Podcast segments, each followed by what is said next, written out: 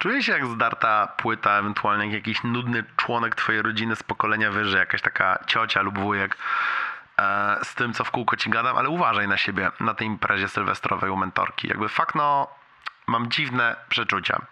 Tylko tyle powiem.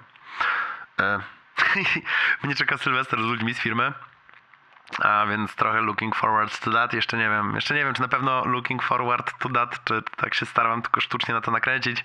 Um, zobaczymy, pożyjemy, e, to się dowiem. Byłem z tym moim ziomkiem na siłowni pierwszy raz. E, tym od bólu. Mam taką kminię, wszystko mnie boli po tej siłowni, to tak wow, zaraz umrę. I on taką kminę, że ostatnio jak go widziałem, to mnie wszystko bolało i teraz jak go widziałem, też mnie wszystko boli.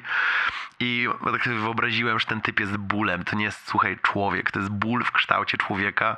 Jest to czysta moc przemocy, wyglądająca jak koleś w dresach e, i w skórzanej kurtce. A ta skórzana w kurtkę to w sumie...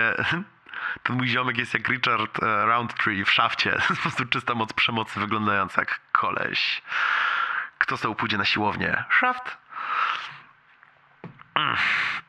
Leżę tak i kisnę i boli i podsumowuję ten rok. I kurwa, jaki to był dziwny rok, wiesz? Skasowałem Tindera w ogóle dzisiaj. Nie dostałem awansu.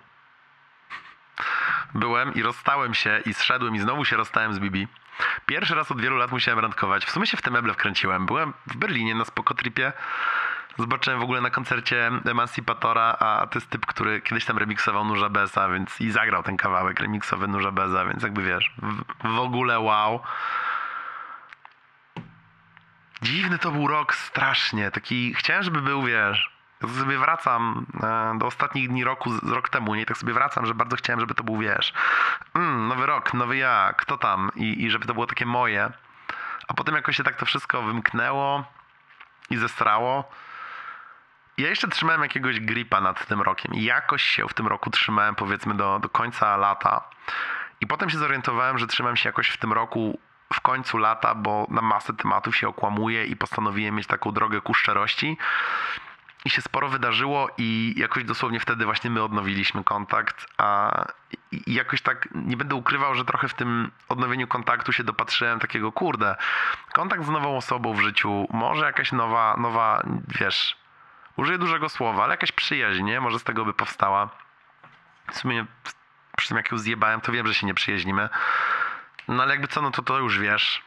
E, okres świąteczno-noworoczny jest, jest okresem szczerości, więc ci mówię jakby jakie miałem intencje, że może, może faktycznie gadać o życiu i sobie pomagać z trudami. I gdybym nie zniknął, to, to może byśmy byli na drodze do tej przyjaźni, może to kiedyś nadrobię.